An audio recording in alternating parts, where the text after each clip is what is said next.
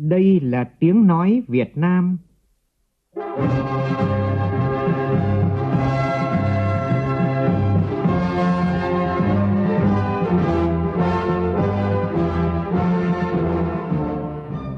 là tiếng nói Việt Nam, phát thanh từ Hà Nội, thủ đô nước Cộng hòa xã hội chủ nghĩa Việt Nam.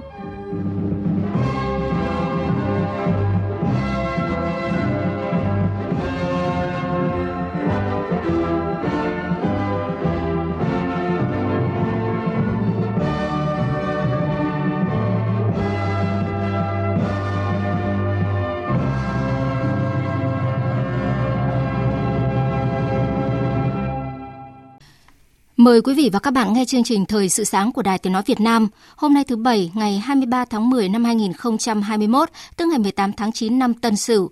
Chương trình có những nội dung đáng chú ý sau đây. Bộ Công Thương dự báo kim ngạch xuất khẩu có thể đạt kỷ lục 600 tỷ đô la và cán cân thương mại cân bằng vào cuối năm nay. Thành phố Hồ Chí Minh ban hành kế hoạch tiêm vaccine ngừa COVID-19 cho trẻ từ 12 đến 17 tuổi. Dự kiến 100.000 trẻ ở thành phố Thủ Đức sẽ được tiêm vaccine từ thứ hai tới.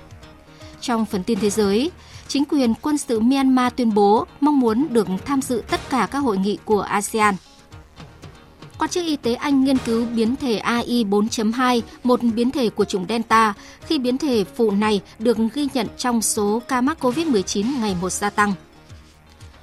Hôm nay kỷ niệm lần thứ 60 ngày mở đường Hồ Chí Minh trên biển 23 tháng 10 năm 1961, 23 tháng 10 2021. Phóng viên Đài Tiếng Nói Việt Nam có bài ghi lại câu chuyện của những nhân chứng lịch sử về hành trình cảm tử làm nên huyền thoại đường Hồ Chí Minh trên biển. Biểu tượng sáng ngời của chủ nghĩa anh hùng cách mạng, trí thông minh, lòng dũng cảm, ý chí và quyết tâm giành độc lập tự do thống nhất đất nước của dân tộc ta.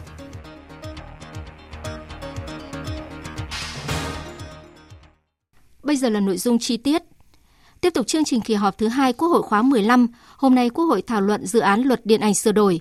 Dự án luật điện ảnh được sửa đổi lần này được kỳ vọng tạo hành lang pháp lý và chính sách đột phá để phát triển điện ảnh Việt Nam vừa là một ngành văn hóa nghệ thuật, vừa là một ngành kinh tế.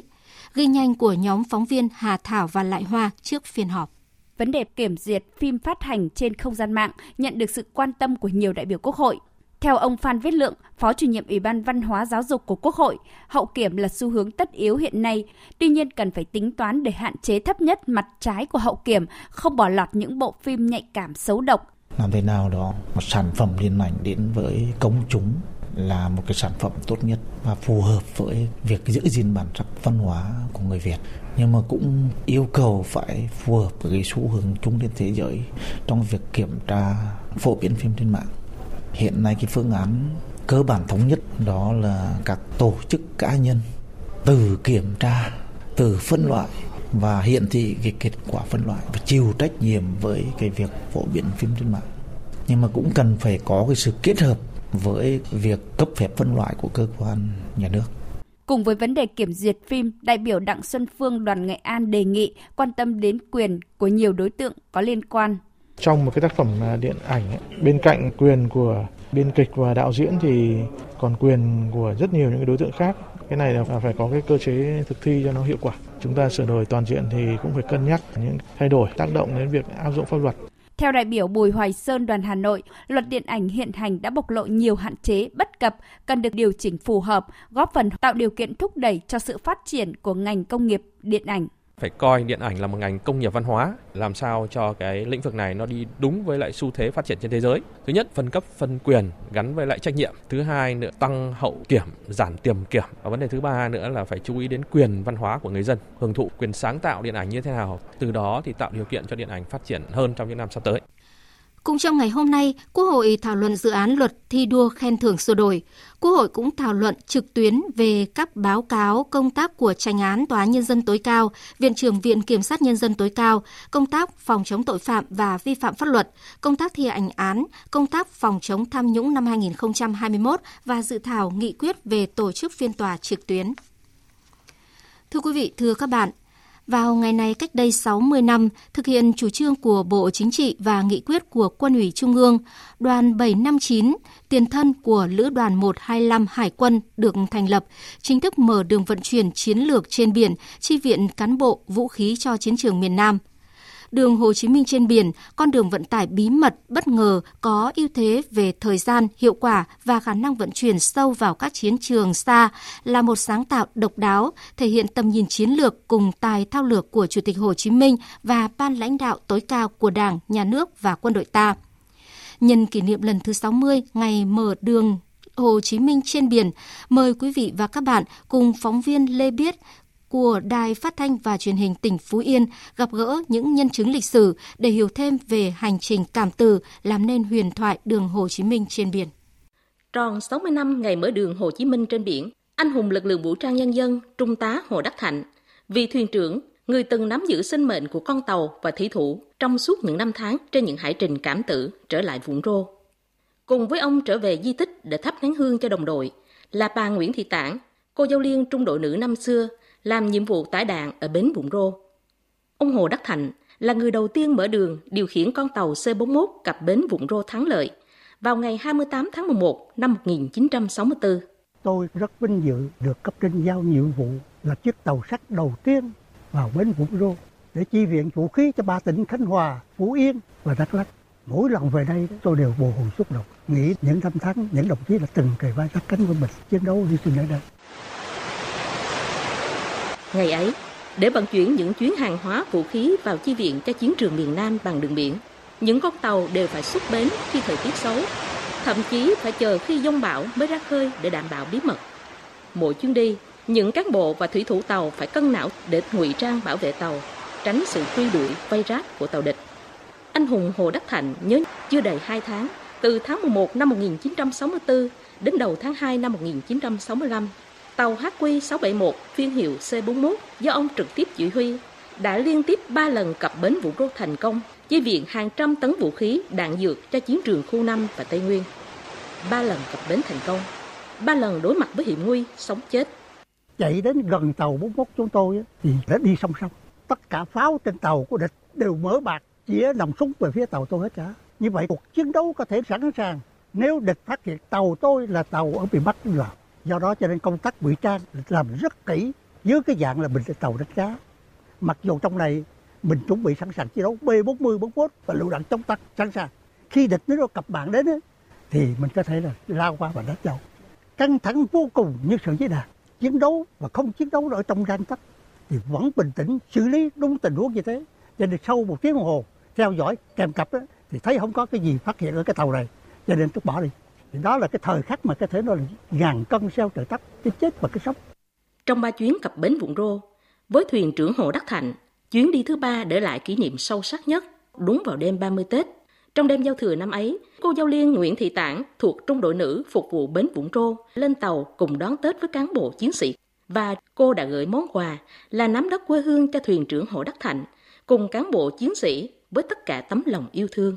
Bây giờ mình vần đánh với là suốt ngày đêm này cũng đất rồi mình có hy sinh đây cũng đất bây giờ là của nhân dân của tỉnh mình là khuyên trung bắc, tuy em cũng sáng những này địch bắn đâu đến đó.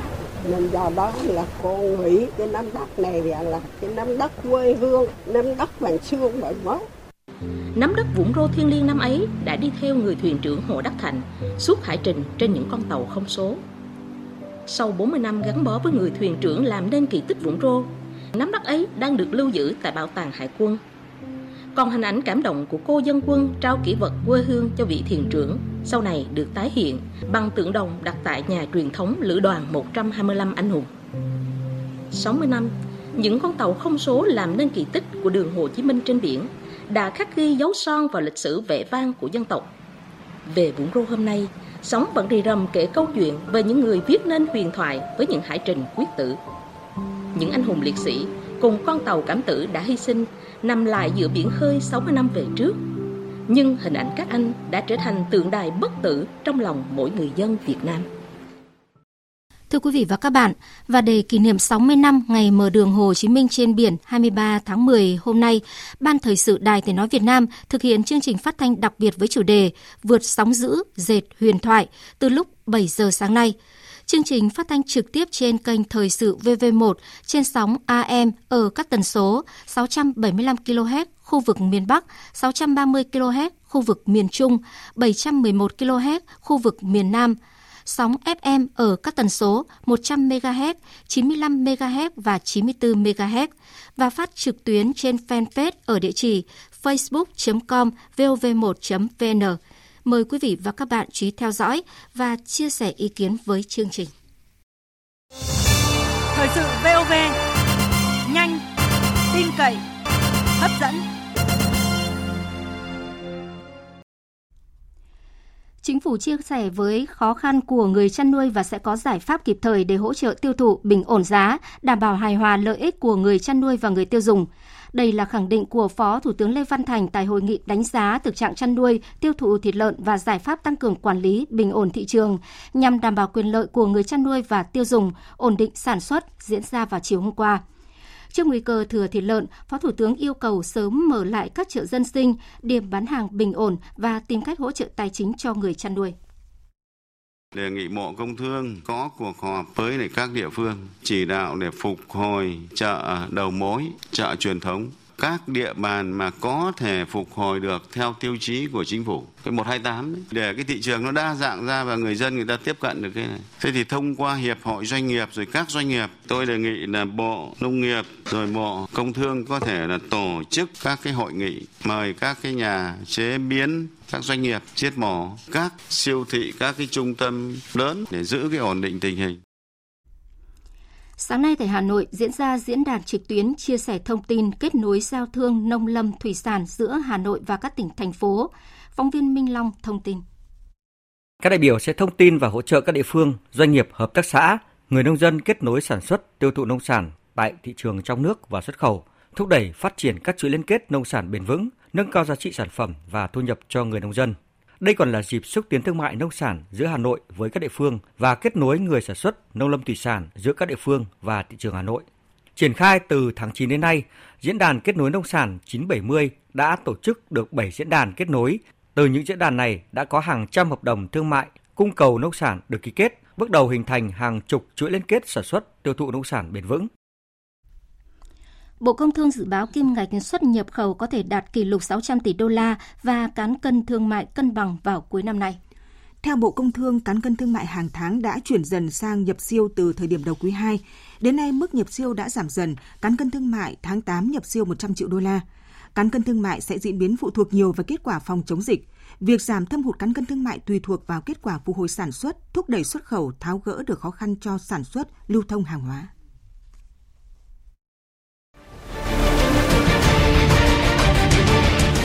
Ứng để bình thường mới. Thích ứng để bình thường mới.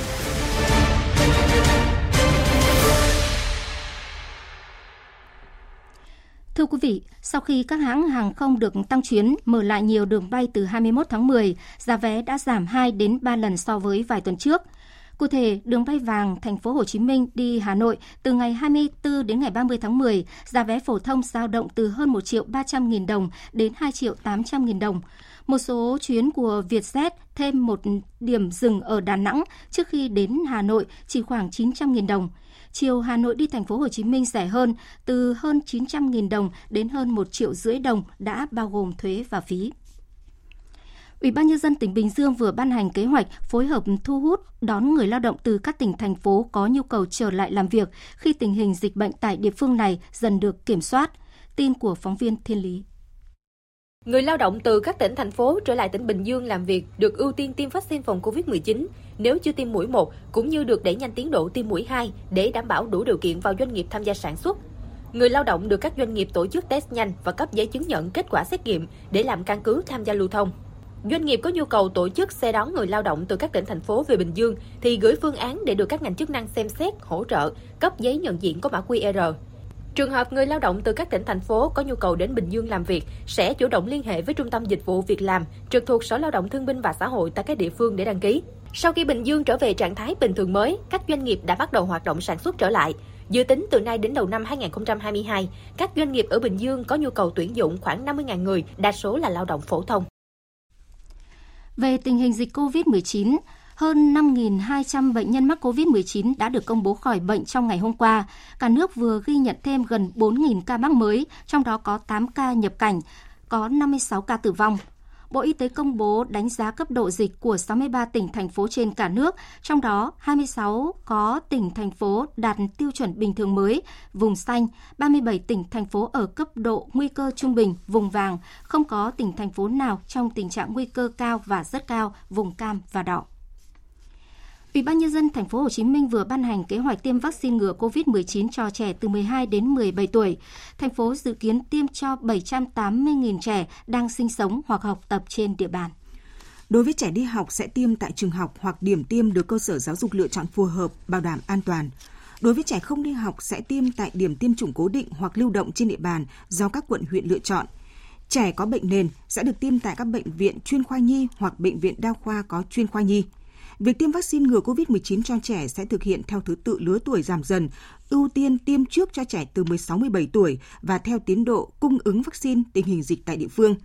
Ủy ban nhân dân thành phố Hồ Chí Minh đặc biệt lưu ý việc tổ chức tiêm chủng phải đảm bảo an toàn. Thành phố Thủ Đức là địa phương có kế hoạch tiêm vaccine ngừa COVID-19 cho trẻ sớm nhất tại thành phố Hồ Chí Minh, dự kiến từ ngày 25 tháng 10 này. Phóng viên Kim Dung thông tin. Thành phố Thủ Đức sẽ tiêm cho khoảng 100.000 em, trong đó tiêm mũi 1 cho khoảng 25.000 em có độ tuổi từ 16 đến hết 17 tuổi, sau đó tiếp tục hạ dần từ 14 đến 15 tuổi cho khoảng 30.000 em. 12 đến 13 tuổi cho khoảng 45.000 em theo tiến độ cung ứng vaccine và tình hình dịch tại địa phương. Vaccine sử dụng là loại đã được Bộ Y tế phê duyệt cho lứa tuổi này. Vaccine được sử dụng hai liều cơ bản cho mỗi trẻ và tiêm cùng loại. Thành phố Thủ Đức triển khai lấy ý kiến cha mẹ học sinh theo phiếu đồng ý tham gia tiêm chủng vaccine COVID-19 từ ngày 18 tháng 10 đến nay. Các trường học tổng hợp số lượng và danh sách gửi Phòng Giáo dục và Đào tạo trước ngày 23 tháng 10. Dự kiến từ 25 tháng 10, thành phố Thủ Đức bắt đầu tổ chức chiến dịch tiêm vaccine mũi 1 cho trẻ từ 16 đến hết 17 tuổi và sau đó đến độ tuổi còn lại. Mũi 2 dự kiến triển khai từ ngày 25 tháng 11. Trong khi đó, Đà Nẵng phấn đấu học sinh từ 15 đến 18 tuổi được tiêm mũi 1 vaccine đủ 14 ngày trước khi đi học lại vào ngày 8 tháng 11 tới. Phóng viên Đình Thiệu đưa tin. Đà Nẵng đã chuẩn bị 50.000 liều vaccine ưu tiên tiêm cho nhóm từ 15 tuổi đến 18 tuổi trước, tập trung vào học sinh lớp 10, 11 và 12.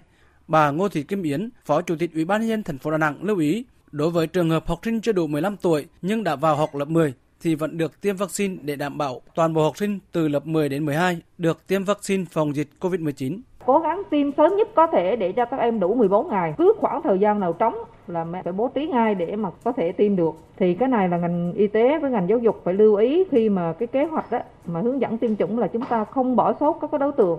Đề nghị ngành giáo dục là lưu ý, phối hợp với ngành y tế có một cái hướng dẫn cụ thể để cho các trường dễ thực hiện và dễ làm.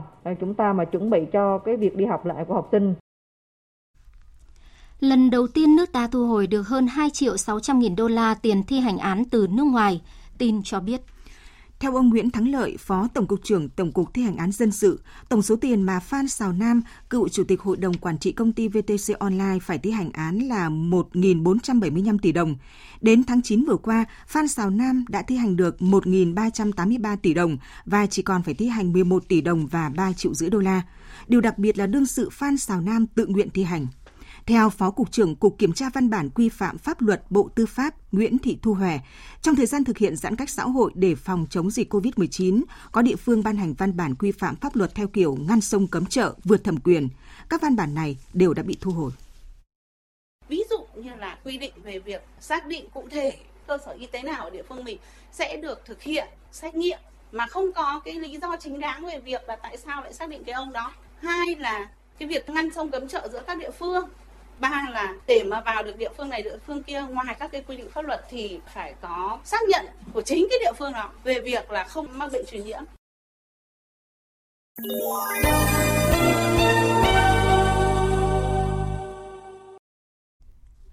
Chuyển sang phần tin thế giới, chính quyền quân sự Myanmar tuyên bố không chấp nhận việc ASEAN chỉ mời một đại diện chính, phi chính phủ của Myanmar dự hội nghị thượng đỉnh của khối trong tháng này. Bộ Ngoại giao của chính quyền quân sự Myanmar nêu rõ nước này mong muốn nhận được quyền bình đẳng, trong đó có việc tham dự các hội nghị thượng đỉnh của ASEAN.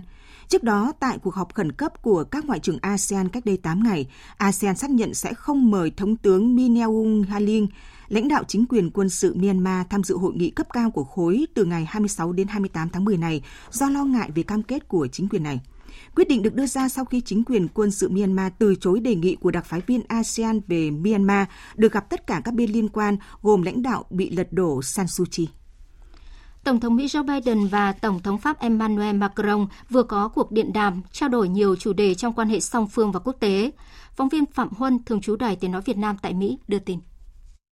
Hai nhà lãnh đạo đã thảo luận các nỗ lực đang được thực hiện nhằm giúp đảm bảo ổn định và an ninh ở khu vực Sahel thuộc châu Phi và củng cố hợp tác ở Ấn Độ Dương-Thái Bình Dương. Hai tổng thống cũng thảo luận các biện pháp nâng cao năng lực quốc phòng của châu Âu, trong khi đảm bảo bổ sung cho NATO.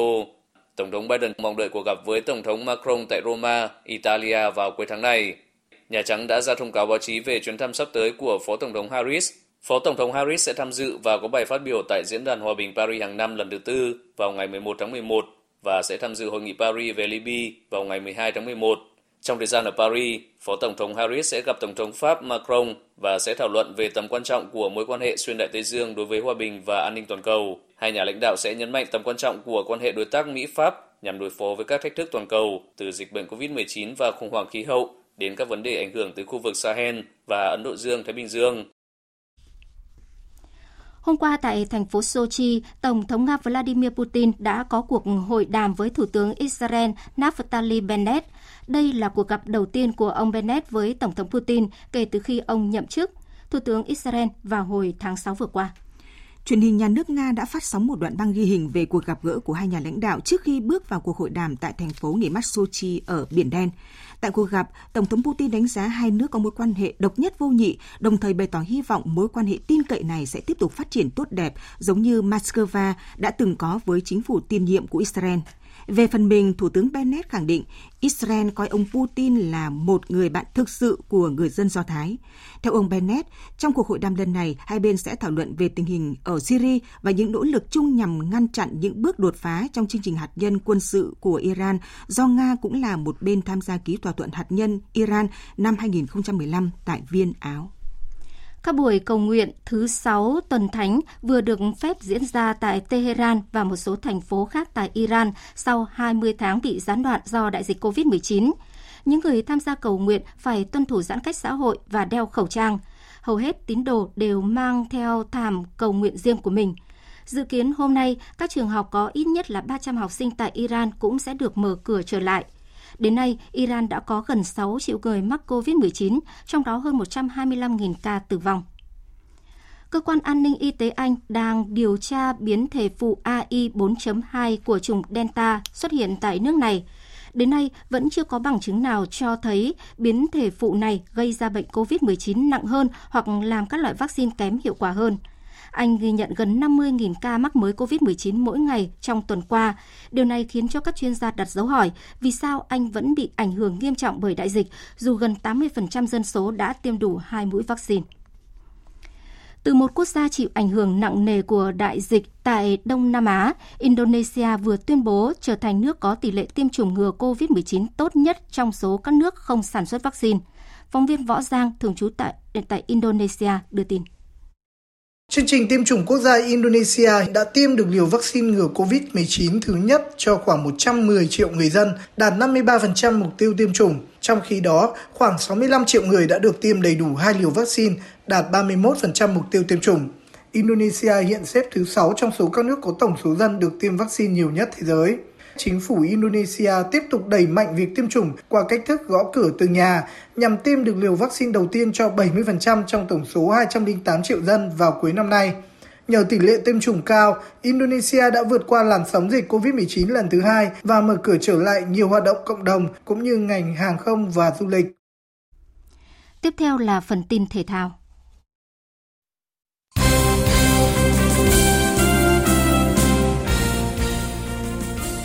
Dạng sáng nay, giải bóng đá ngoại hạng Anh diễn ra trận đấu sớm vòng 9. Arsenal có chiến thắng là 3-1 trước Aston Villa.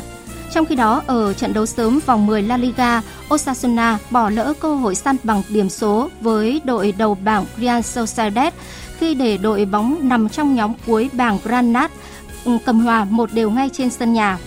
Còn tại Italia, Sampdoria có chiến thắng là 2-1 trước Spezia trong trận đấu sớm vòng 9 Serie A. Tại Bundesliga, Albert chưa thể thoát khỏi nhóm cầm đèn đỏ sau thất bại 1-4 trên sân Men trong trận đấu sớm vòng 9. Tiền đạo ngôi sao của Real Madrid và tuyển Pháp Benzema vừa bị các công tố viên của Văn phòng Công tố Vassey của Pháp đề nghị mức án là 10 tháng tù treo kèm theo khoản tiền phạt là 75.000 euro vì tội đồng lõa tống tiền bằng clip sách người đồng đội cũ tại tuyển Pháp là Matteo Venbona vào năm 2015. Dự báo thời tiết Bắc Bộ và khu vực Hà Nội nhiều mây có mưa vài nơi, gió Đông Bắc cấp 2, cấp 3, vùng ven biển cấp 3, trời rét, nhiệt độ từ 17 đến 23 độ. Khu vực từ Thanh Hóa đến Thừa Thiên Huế nhiều mây, phía Bắc từ Thanh Hóa, Nghệ An, Hà Tĩnh có mưa vài nơi, phía Nam có mưa vừa mưa to, có nơi mưa rất to và rông, gió Bắc đến Tây Bắc cấp 2, cấp 3, vùng ven biển cấp 3. Trong mưa rông có khả năng xảy ra lốc, xét và gió giật mạnh, phía Bắc trời lạnh, nhiệt độ từ 19 đến 26 độ. Khu vực từ Đà Nẵng đến Bình Thuận nhiều mây, phía Bắc có mưa vừa, mưa to, có nơi mưa rất to và rải rác có rông. Phía Nam có mưa rào và rông vài nơi. Riêng chiều và đêm có mưa rào và rông rải rác, cục bộ có mưa vừa, mưa to, gió nhẹ. Trong mưa rông có khả năng xảy ra lốc, xét và gió giật mạnh, nhiệt độ từ 23 đến 31 độ. Tây Nguyên và Nam Bộ có mây, có mưa rào và rông vài nơi. Riêng chiều và đêm có mưa rào và rải rác có rông.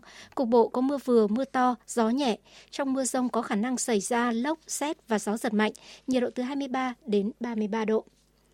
Tiếp theo là dự báo thời tiết biển. Vịnh Bắc Bộ có mưa rào và rông rải rác, trong mưa rông có khả năng xảy ra lốc xoáy, tầm nhìn xa trên 10 km, giảm xuống từ 4 đến 10 km trong mưa, gió Đông Bắc cấp 6, giật cấp 7, biển động. Từ chiều mai, gió giảm dần. Vùng biển từ Quảng Trị đến Quảng Ngãi, vùng biển từ Bình Định đến Ninh Thuận, vùng biển từ Bình Thuận đến Cà Mau và từ Cà Mau đến Kiên Giang có mưa rào rải rác và có nơi có rông. Trong mưa rông có khả năng xảy ra lốc xoáy. Tầm nhìn xa trên 10 km, giảm xuống từ 4 đến 10 km trong mưa, gió Đông Bắc cấp 5. Phía Bắc, khu vực từ Quảng Trị đến Quảng Ngãi có lúc cấp 6, giật cấp 7, biển động. Khu vực Biển Đông, khu vực quần đảo Hoàng Sa thuộc thành phố Đà Nẵng, Trường Sa tỉnh Khánh Hòa và Vịnh Thái Lan có mưa rào rải rác và có nơi có rông. Trong mưa rông có khả năng xảy ra lốc xoáy. Tầm nhìn xa trên 10 km, giảm xuống từ 4 đến 10 km trong mưa, gió nhẹ. Trước khi kết thúc chương trình thời sự sáng nay, chúng tôi tóm lược một số tin chính vừa phát. Bộ Công Thương dự báo kim ngạch xuất nhập khẩu có thể đạt kỷ lục 600 tỷ đô la và cán cân thương mại cân bằng vào cuối năm nay. Cán cân thương mại sẽ diễn biến phụ thuộc nhiều vào kết quả phòng chống dịch COVID-19. Ủy ban nhân dân thành phố Hồ Chí Minh dự kiến tiêm vaccine ngừa COVID-19 cho 780.000 trẻ từ 12 đến 17 tuổi đang sinh sống, học tập trên địa bàn. Trước mắt, 100.000 trẻ ở thành phố Thủ Đức sẽ được tiêm vaccine từ thứ hai tới. Chính quyền quân sự Myanmar tuyên bố không chấp nhận việc ASEAN chỉ mời một đại diện phi chính phủ của Myanmar dự hội nghị thượng đỉnh của khối trong tháng này, đồng thời mong muốn nhận được quyền bình đẳng, trong đó có việc tham dự các hội nghị thượng đỉnh của ASEAN. Quý vị và các bạn vừa nghe chương trình Thời sự của Đài Tiếng Nói Việt Nam. Chương trình do biên tập viên Hải quân biên soạn với sự tham gia thể hiện của phát thanh viên Hải Yến, kỹ thuật viên âm thanh Trần Tâm, chịu trách nhiệm nội dung Vũ Duy. Cảm ơn quý vị và các bạn đã để tâm theo dõi.